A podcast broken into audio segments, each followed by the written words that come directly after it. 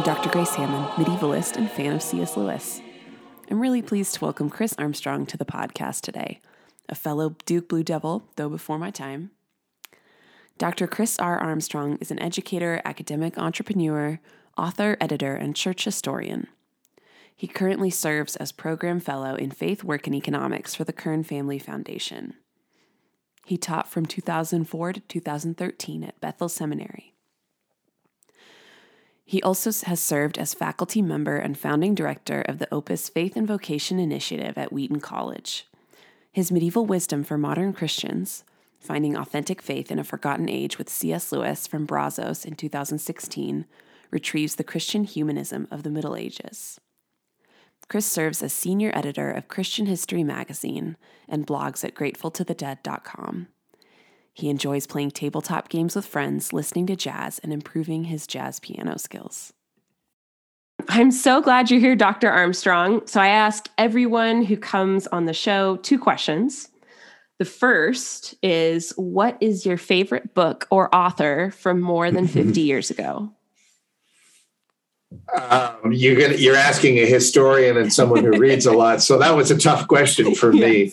Uh, I, I, I could have chosen so many. Um, one of them, I suppose, in the nonfiction areas, uh, would be Gregory the Great's book, The Pastoral Rule, which was given just sheer sheer influence. It was given to every bishop upon their consecration in the Western Church for a thousand years. That's uh, that's more longevity than almost any author could hope for. But it was intensely practical and wonderful for people who were. Um, entering or thinking of entering uh, the ministry in the church. And uh, but I, I didn't choose that. That would have been the right answer if I was still a, a seminary professor, but I'm not. um, I, will say Boethius's Consolation of Philosophy. Okay. I, well, I thought um, you were um, going to go for something yeah. like um, more kind of modern, but you went for the no, the, the, heavy hitters of the early medieval era. you you didn't put any any rearward time limit on that. So no, Boethius um, in the house. All right, why Boethius? Uh, it, Boethius brings elements of Augustinian theology to the fore in a strictly philosophical argument in a really cool way to the degree where people as you probably know have asked was he is there any evidence from this book that he was actually a christian? I happen to think there's plenty. People misunderstand the degree to which the classical heritage was absorbed by medieval uh, writers. Um, and so i perfectly happy to to say that that uh, it's clear to me he was he was a Christian, but uh, uh, it's an allegory. Um, it's very compelling. It's about happiness, which is also compelling to me. I've thought and studied a lot about eudaimonia or happiness or flourishing, and um, and it influenced everybody. And interestingly, when C.S. Lewis was asked to name the top 10 by actually the Christian century in America toward the end of his life, to name the 10 books that had had the most influence on his sense of vocation and philosophy of life, he only only one of the 10 that he named was medieval which is interesting for a professor of medieval literature and it was it was boethius very very early medieval um, and I I've thought and studied and written a little bit about why that might have been the case. I think Lewis. The short answer is I think Lewis thought of himself as a as another Boethius in some ways. I could see that. I could see yeah. that. You know, yeah. it's funny that you mention the kind of controversy around Boethius because when I was in undergrad in my first class on medieval literature, uh, we read the Consolation, mm. and my professor taught that it was a pagan text, which is super. In retrospect, I'm like, that's um wow okay you taught that straightforwardly in a way that is I don't think very authentic to the spirit of the text, but okay. So um and, and ignores it, it, yeah, yeah, ignores like, the controversy too. Yeah. Yes, yeah. totally. Um so yeah. an interesting, yeah. really worthwhile book. Um and yeah, I totally could see that C.S. Lewis would think of himself as another Boethius. That makes so much sense. I, I, gave a paper at the Institute for uh, at the um, oh, what is it called? I should know. I've gone every year for years at Kalamazoo at the the uh, the big yeah. uh, medieval meeting there, and I start by giving a long description of someone who I expected the audience to think of as C.S. Lewis, and it turned out I was talking about Boethius. That was my little trick I pulled at them. nice. So I got some good laughs from medievalist English professors in the room. Excellent. So, so my second get to know you question yeah. is which literary character do you most identify with and why? You know, I'd, I'd love to be able to say it's like Sam Gamgee or something, but it's not. um, I, I, remember uh, my office when I was um, at Bethel, and I think I might have had it in my study carrel at Duke, an illustration by Gustave Doré from Cervantes' uh, Don Quixote and uh, it's got a little quote at the bottom of it. I went to try to look it up, and I don't know if this is the right one. But there's Don Quixote, and if you know Doré illustrations, it's absolutely lavish. It's this incredible woodcut with yes. all this stuff going on. There's yes. he's sitting in his armchair, he's holding a sword up, and there's all these dragons and giants and stuff around him, and a big piles of books on the floor. And this might have been the quote his imagination was full of all that he read in his books, to wit, enchantments, battles, single combats, challenges, wounds, courtships, amours, tempests, and impossible absurdities, and so on. And I, I, really felt during my doctoral studies and beyond that my imagination was full of all that I read in my books. Um, if you know the story, you know that he was a little detached from reality, tilting at windmills.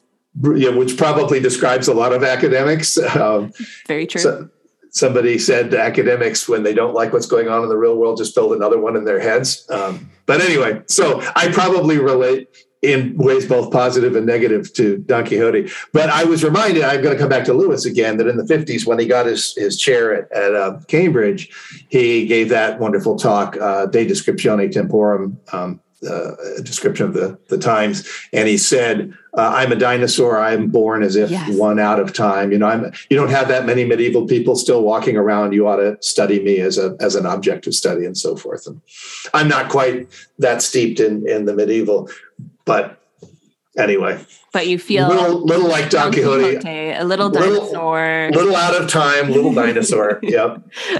Yes, so. and that is Don Quixote, always wishing he were born about 300 years prior. Um, and as you know, a lot of people who became enamored of the Middle Ages in the 19th century were very much romantics who wished that they had oh, been yes. born in the medieval period. Oh, well. yes. And um, that's where you get all those wonderfully weird, um, like Victorian follies and stuff. When yes, you when you yes. visit England and they have all those faux medieval like towers and Neo, Neo Gothic stuff. Yeah. yeah. Same, same vibes. Uh-huh. But we went to we went to Duke, so we know all about neo Gothic oh, architecture. Oh, it wasn't that crazy, but no, yeah. I do honestly.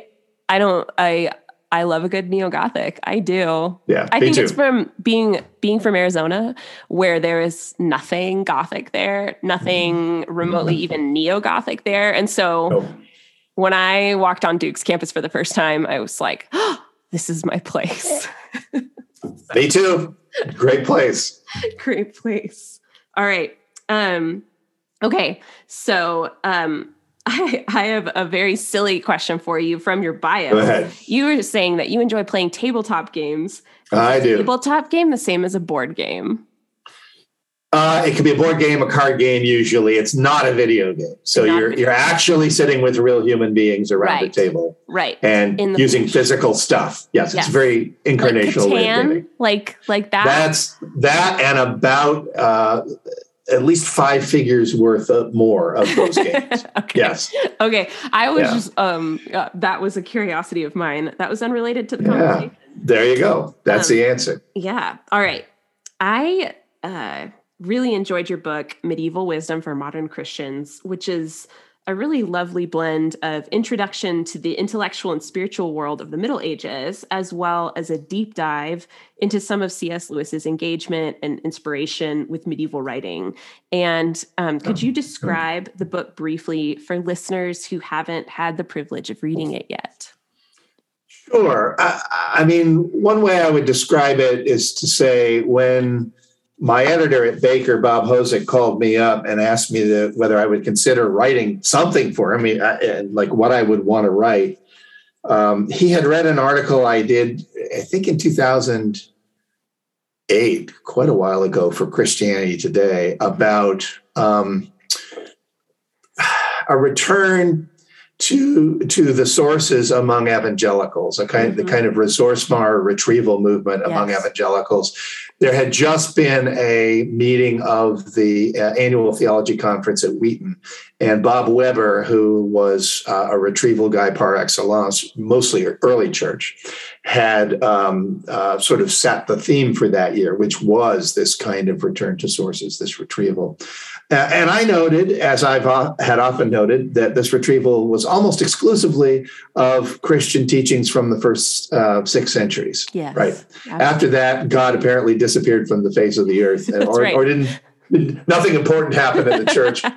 or if it did, it was all bad. And then terrible, Luther totally came along. Yes, right. So, so uh, when he asked me whether I would consider writing a book for Baker, I said I would and um, I would probably want to fill in this gap. Um, he had already worked with the, the wonderful patristic scholar D.H. Uh, Dan Williams at Baylor on a couple of books, and actually had uh, was the editor of a retrieval or ressourcement series on a kind of evangelical um, retrieval of tradition. Mm-hmm. And so when I pitched him the idea on doing medieval retrieval, so to speak, um, he was he was interested in that despite the fact that I am not a medievalist, can't read Latin, et cetera, et cetera, he said, well, that's all right. You know the American church and that's your audience. And, you know, you kind of know why maybe the American church needs um, to read this stuff. Hmm. And so it was in part an exploration for me.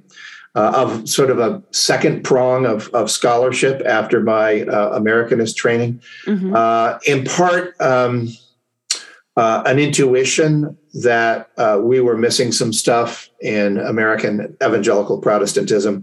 And so the chapters are, they deal with broad themes uh, tradition, um, passion for theological knowledge, um, ethics, and especially the virtue ethical tradition, yeah. um, the hospital and compassion as a value, um, the natural world, the differences in how medievals and moderns treat the natural world, um, uh, passion uh, or um, affections, as Jonathan Edwards called them, the religion of the heart, and the incarnation and creation and monasticism. And all of those sort of interweave in the book. So, and all of them, Lewis had something to say about oh, and yeah. write about. And so um, the, the, the long sort of 16th century ish subtitle is Finding Authentic Faith in a Forgotten Age with C.S. Lewis. So.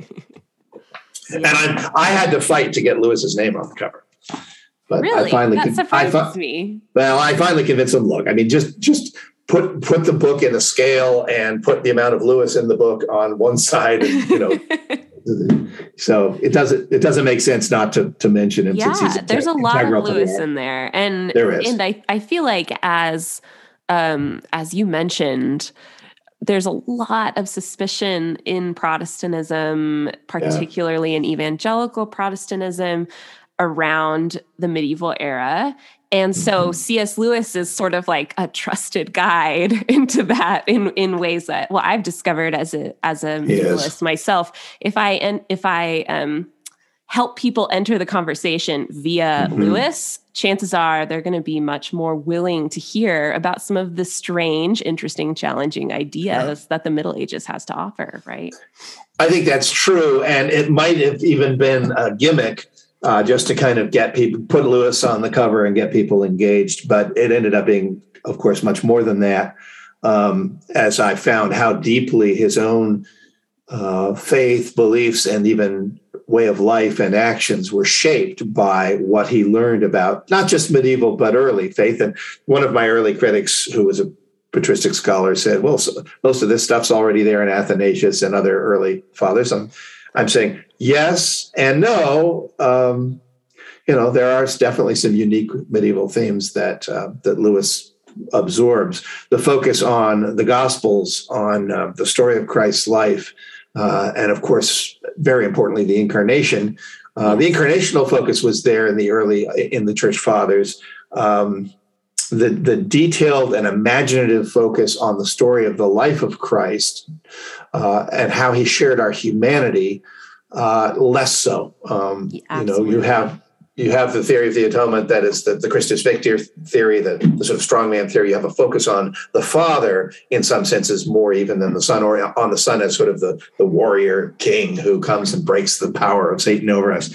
And so much more was explored from Anselm and Abelard to, um, to the literature of the time. So. Absolutely. If you, you know, something I really like to think about and and show folks who are interested in these kinds of questions are just take a look at the art, the changing mm. art over a mm. thousand years from, you know, say 700, 800, where you have mm. very kingly, very majestic, um, mm-hmm. either God the Father's or Jesus. And even when he's on the cross, he's not visibly in pain. He's very yeah very um, divine feeling hmm. still. Mm-hmm. And as the Middle yeah. Ages goes on, with the influence of Anselm in particular, mm-hmm. but a lot of other mm-hmm. thinkers too, you start to get a very human Jesus who's suffering alongside yeah. and with yeah. and for all the suffering yeah. here on earth. Um, and the, the profound impact of that really cannot be mm-hmm. exaggerated mm-hmm. as um, as something at work in in the medieval yeah. world. So I I yeah. really yeah. believe that there's just so much riches there. But what drew you to medieval literature in the first place? Because it's not exactly something that you most people at least pick up just on their own. It's interesting, you know, going to the Kalamazoo meeting, the International Congress, uh, the Medieval Congress, uh, every year for about 10 years as I was writing the book and after I'd written the book. Um, it's remarkable how many people there uh, became medievalists through J.R.R. Tolkien. Yeah. Oh my gosh. I know it's really funny, huh? Right. I've I mean, been to that as well. Yeah. There's track I mean, after me, track. Myself being one of them, basically. Right. It, there's yeah.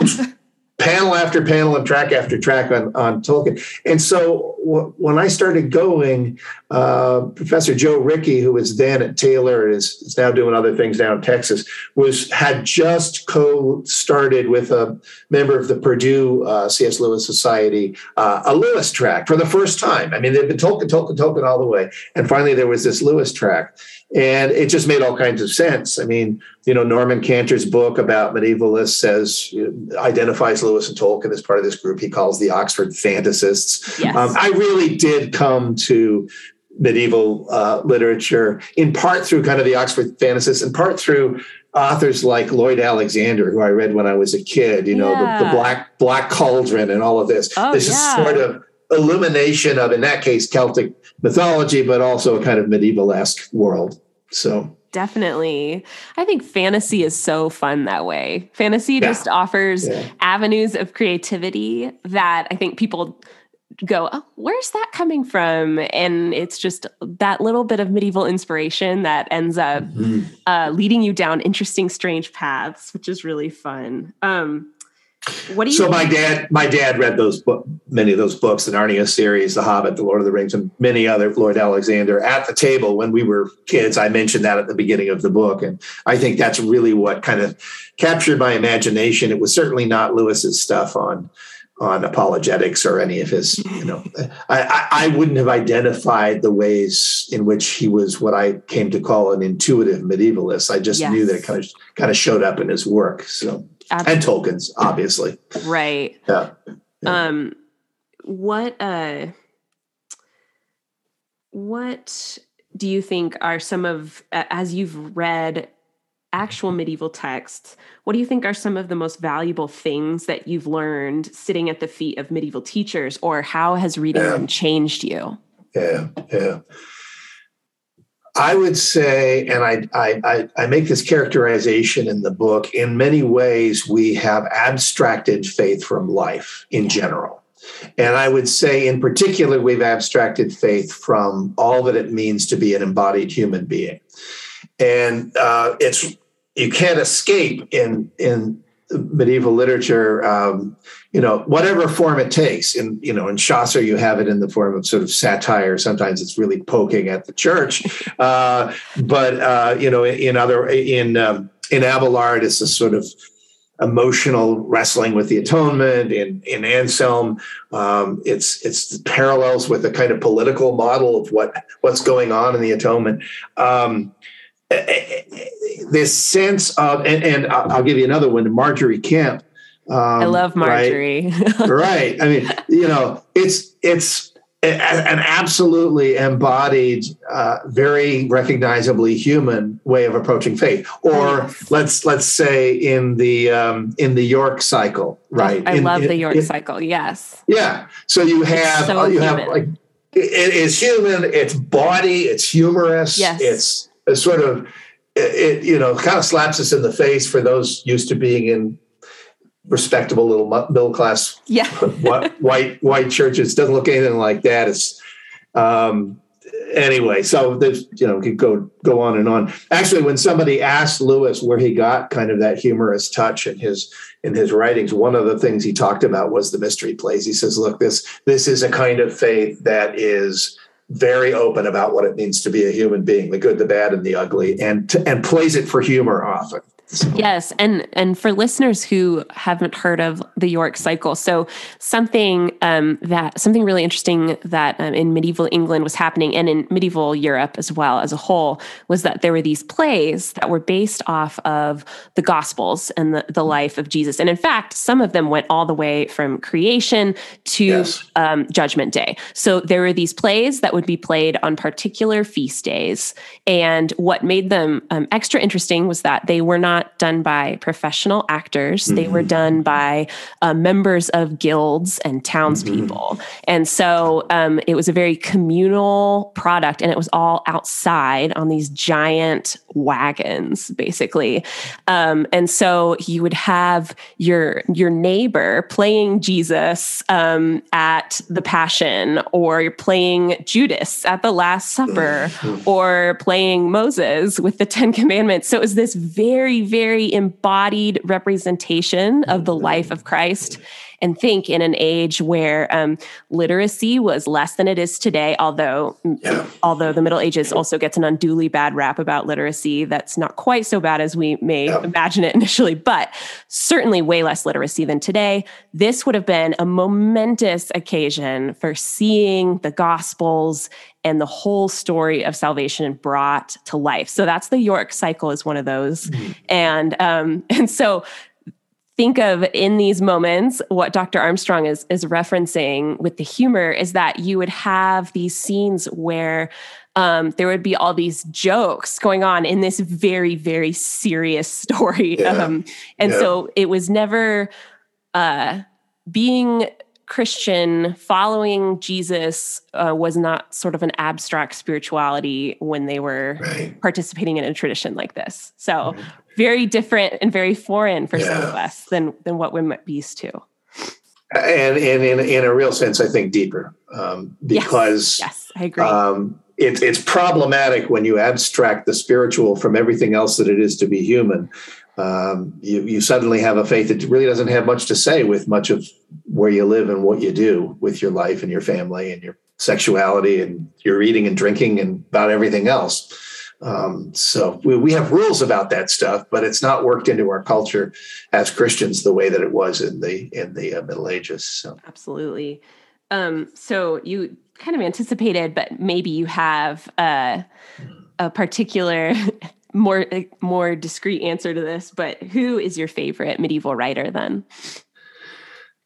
You know, I, I just mentioned Margery Kempe. I, have derived so much um, interest and pleasure from reading the book of, of Margery. She was not um, someone who could write herself. She was obviously very bright and uh, very able to articulate her story, which she does. Uh, so it was an anonymous priest who actually wrote the book, the book of Margery Kempe. She was a late medieval uh, townswoman of some stature. I think her husband had been the equivalent of the mayor of the town, and she had had 14 children and decided that uh, she was going to go deeper in her religious life and did so in ways that were extremely unsettling for many of the uh, religious functionaries around her, priests and monks and other folks, although she did make friends among some of those. She would weep and wail and and uh, just kind of carry on in the midst of religious services and so forth.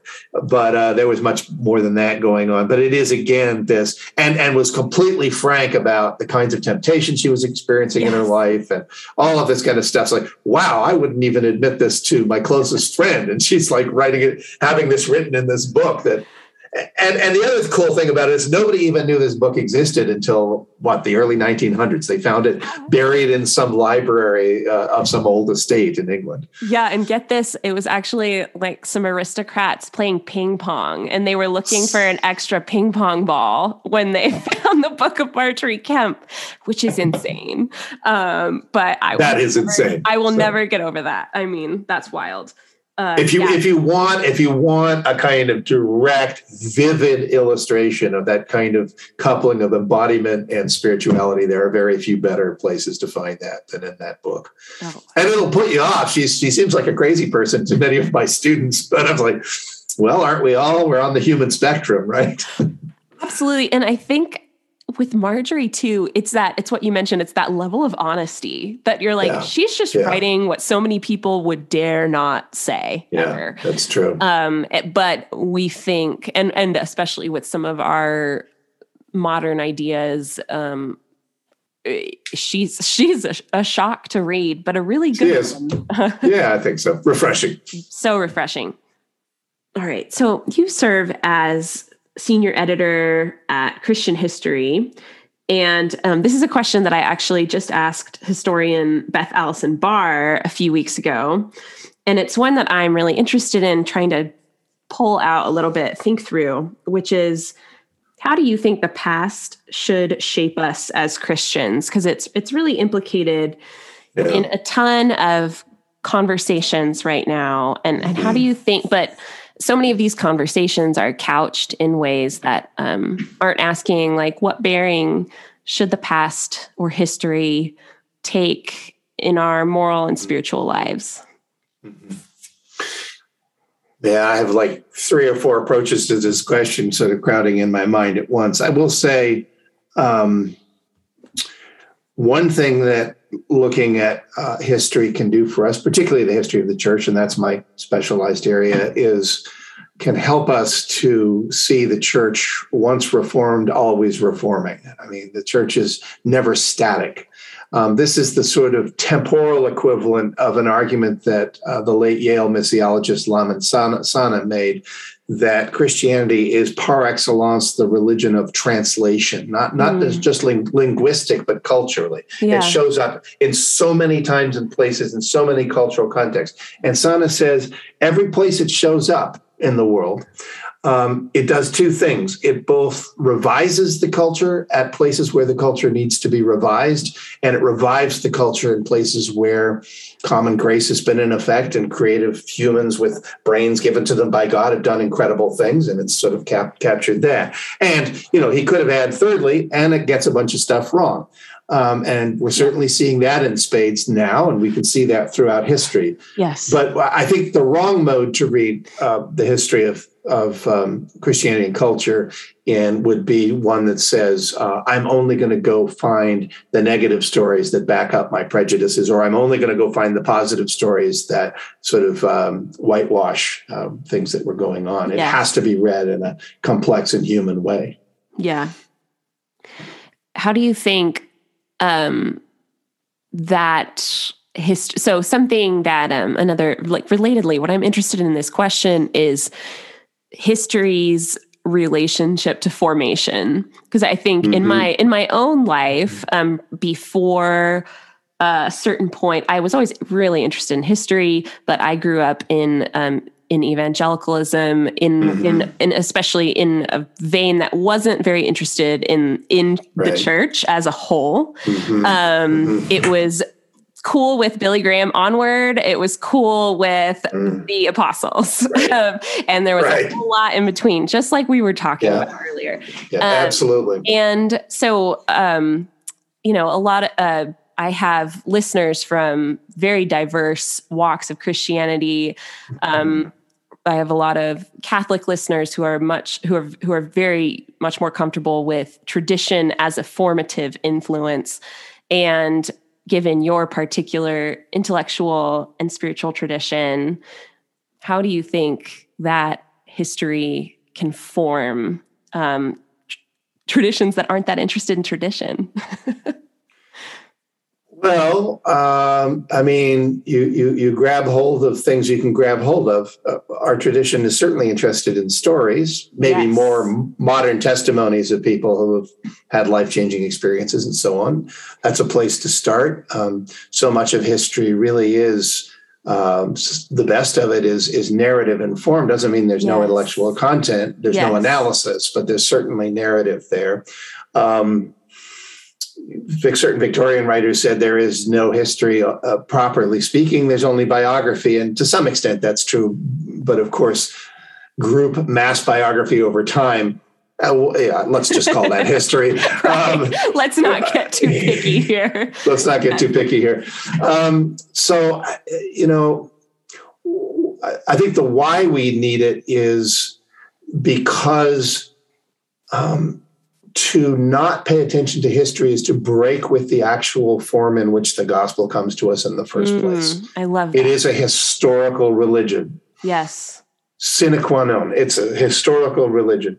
It is the story of God showing up on the earth, and before that, God creating and God being along with a, you know His chosen people, and and all that happened. It's narrative, largely, not exclusively, but you know most characteristically narrative. Um, and that captures and captivates something deep within us because we experience ourselves narratively Yes. we our lives our families our institutions we we experience them as moving through time not as something that's a drop down from heaven you know like that Yes. so, um, so it's appropriate both to the nature of the gospel and to the nature of us I really like that. And I, I yeah appreciate too the the use of thinking narratively. Um, Yeah. because I think sometimes we don't give enough credit to stories. And thinking of history as stories actually helps to break a lot of those um, boxes that people Mhm. want to put history in, where they really Mhm. want it to line up uh, morally or lesson, you know, pedagogically with particular things that they've decided are acceptable, right? And that's true for across the spectrum. It doesn't matter where you land on the on the political spectrum. Everybody uh, is uh, wanting history, and and some people are more honest about that than others. Um, but I think i i mean thinking about it as if- narrative is good. Yeah, if I might interject, uh, uh, just occurs to me that the phrase that will drive historians straight up the wall every time is when somebody writing in a public venue, usually not a historian, will say, "History teaches dot dot dot." it's the old uh, undergraduate essay since the beginning of time. that's right. That's right. And more likely today, you're likely to read science teaches, which Right. also also drives scientists crazy who are aware of the Yes. complexity of their, well, discipline. but, again, you know, to know. separate science from narrative also Yeah. should not be done. Science Very also actually takes place in narratives very often. It does. Um, It does. because because of exactly what you're saying our human narrative experience of living in time um, and asking questions in time Yeah. at particular times and places um, all right so your book was published in 2016 Mhm. and a lot has happened since you've written it what do you Mhm. think is the lesson that we as a society right now a very very diverse widely Mhm. differing um, conflict ridden in a lot of ways also you know seeking truth in a lot of ways too it's complicated but what do you think we as a society most need to hear from medieval people right now in this year Yeah. Um, I think uh, your mention of conflict probably gets to the heart of it, at least for those of us.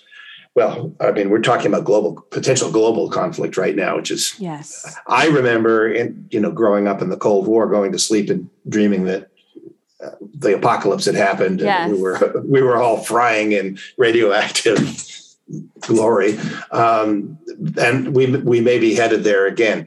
But in America, obviously, we think about the kinds of partisan conflict that are in Yeah. front of us, uh, that are, are are is around us and is on social media and so on the volume is turned up on every conversation and we're hitting each other over the head with all kinds of things. So, what can we learn from a medieval perspective on this?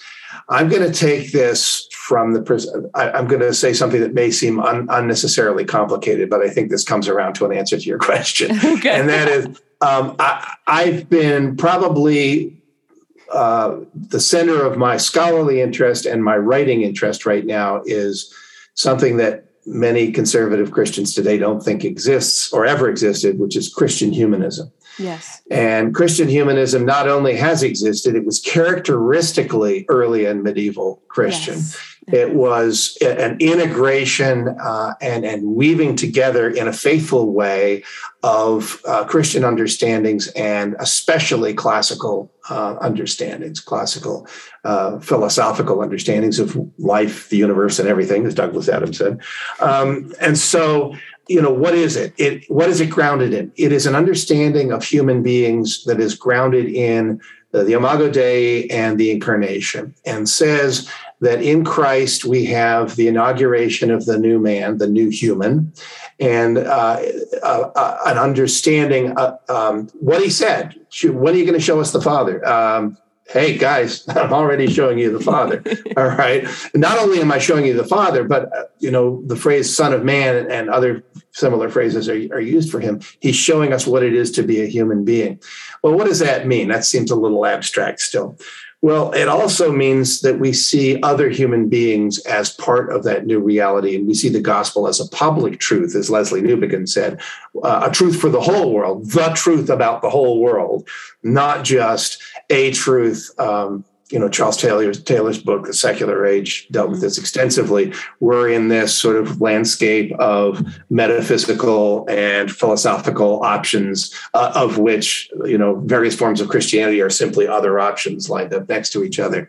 Um, uh, unfortunately, many Christians have behaved as if this is the case, and as if their Christianity yes. is really only for them and for the church. Yes. Um, whereas what I believe early and and medieval faith, uh, as it was imperfectly very imperfectly worked out can can teach us among other things is um, they were very comfortable with making statements about humanity in general about mm what it is to be a human being and to seeing everybody who came along even potentially you know the saracen as somebody who you know francis of assisi would go and talk to a leader, uh, you know, a Muslim leader, and say, you know, I I've got to tell you this story about life, the universe, and everything, and and uh, I've got can that sound imperialist? Sure, it can, but it's also inclusive. Mm-hmm.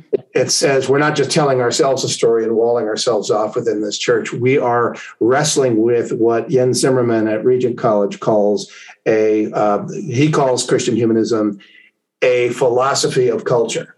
Mm. And evangelical Protestantism does not have, has not had in and of itself as a broad movement uh, a philosophy of culture or a theology no. of culture. It's uh, parts, parts of it have fundamentally. Eh, parts, parts of it have yeah. some reformed parts, neo neo reformed, uh, neo Calvinist in particular, have uh, some Anglican evangelical parts have. Yep. They've borrowed that from other parts of the Christian tradition. Right. It hasn't it hasn't been homegrown, um, and so I think that's what we need most mm-hmm. from uh, from the early and uh, medieval church as it was worked out um, in thinkers from Boethius to Aquinas and beyond. Is that honest wrestling with what it means with the big questions, what um, Hadot called philosophy as a way of life, not philosophy as a as an obscure conversation, but philosophy as a way of us telling what the heck it means.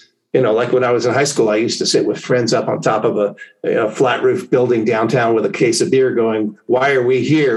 What's exactly. what, what's out there?" Well, Unfortunately, we've completely lost track of the fact that we have a long tradition, uh, many traditions within Christianity that have wrestled with those questions and reconnecting with things like, um, you know, medieval writings and medieval understandings can help us get back in touch again more fully with what it means to be a human being through a kind of Christian humanism.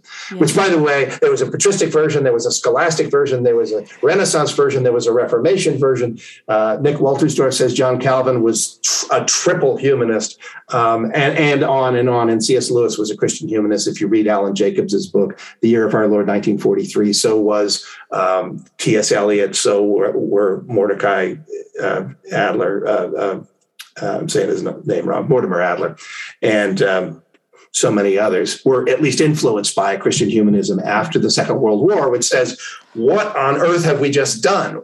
and how do we get to a, foundation for living now that the cataclysm has happened and these secular uh, totalitarianisms have proved to be completely void of humanity? Yeah, I actually think that's a a really profound place of of hope in a lot of ways. Is that looking at what happened after the Second World War, um, how people responded to complete human depravity and like the, the such a real confrontation with what it with mm. evil and how it dwelled mm. in humanity in normal ordinary people right and i i that's what i'm hoping for as well as we come out or, or you know whatever's happening with the pandemic um as we face mm-hmm. um the uh, America's racial um, injustices and their ongoing, mm-hmm. perp- you know, just our eternal covering up to ourselves of all these things and mm-hmm. and i hope that as we're kind of gazing into that abyss that we can move some of the directions that people like ts eliot cs lewis dorothy sayers those folks were doing um, in their time and tolkien and tolkien you know, of course you, can't miss tolkien. tolkien tolkien i think speaking in a wartime voice and people have written books about it. Um, you know, he's he's in that same moment, and he's still he's been formed as a Catholic Christian, and he's trying to trying to figure out in the midst of that how to how to grapple with those questions of yes. the problem of evil and so much more. No, I mean Lord of the Rings and his, all of his all of his amazing writings are are so formed by his experience in the trenches at the the yeah. lowest point of so yeah. many people's lives. So yeah. yeah. Um, thank you. That's a very thoughtful answer. Um sure. to uh bring it back to Lewis, mm-hmm. as somebody now who's worked a lot on Lewis, I'd just love to know what's your favorite C.S. Lewis book? Oh, I'd have to probably I'd have to say Perelandra, although recently it's sort of shading over to uh, I've just finally read Till We Have Faces. I think it's marvelous.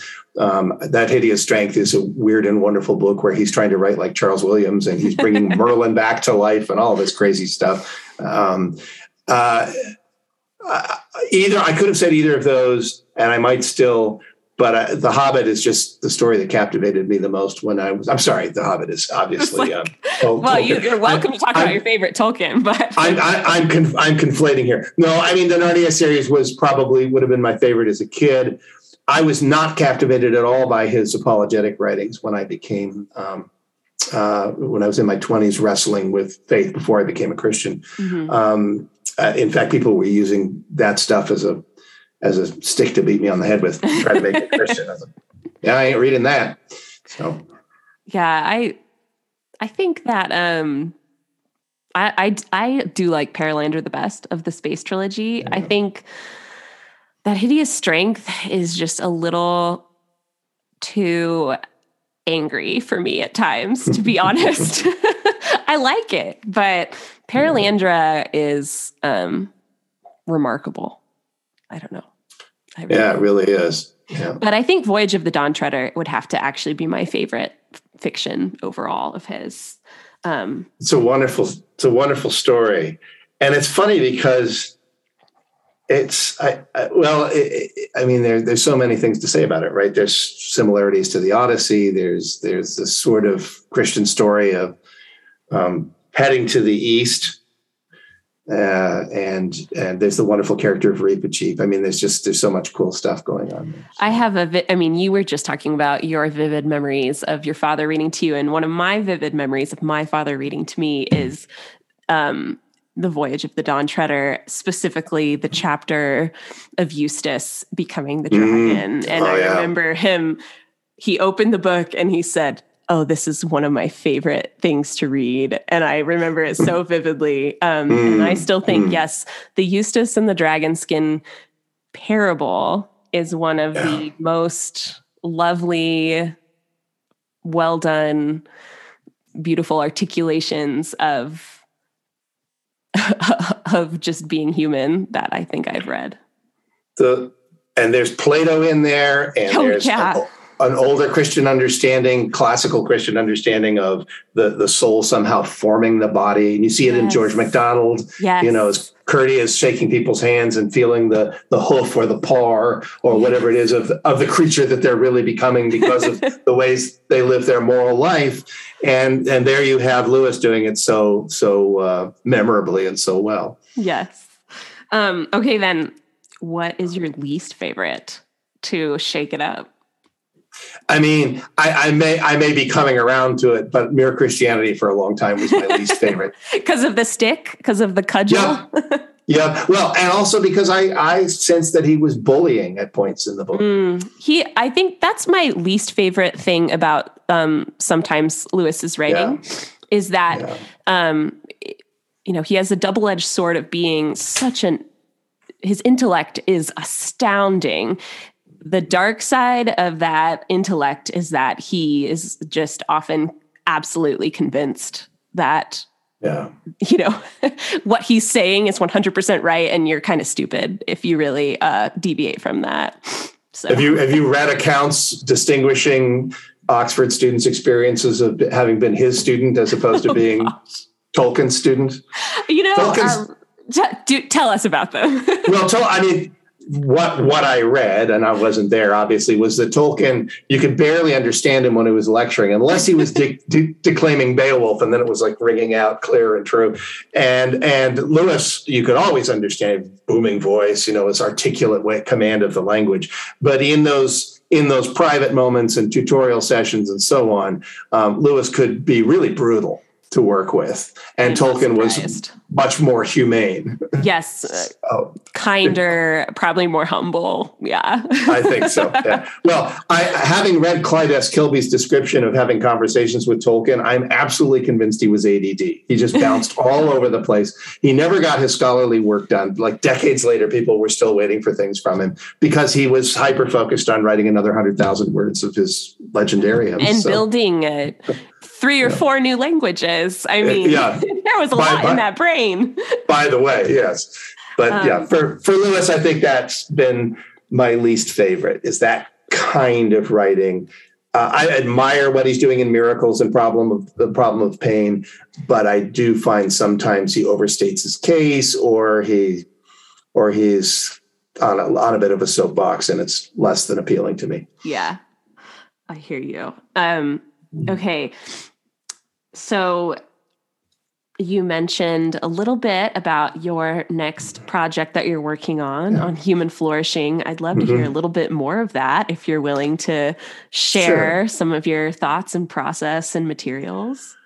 Sure. Uh, when I became managing editor of Christian History in 2002, which I only I, I, was doing that for two and a half years. Senior editor now means I get to have fun ideas and find scholar, other scholars and other people do the work. But when I was there, when it was owned by Christianity Today back uh, at the in the early aughts, um, I was. Um, I was uh, aware. My very first issue was uh, I, we ended up titling it the um, the Christian face of the scientific revolution, and I was hmm. aware that the stories were told by folks like Carl Sagan about um, the uh, um, eternal and constant enmity between uh, Christian faith and um, scientific uh, knowledge and scientific inquiry was um, slightly problematic to say the least. Mm-hmm. Um, and so I started, as I entered the discussion about the faith and work movement more closer to uh, 2010,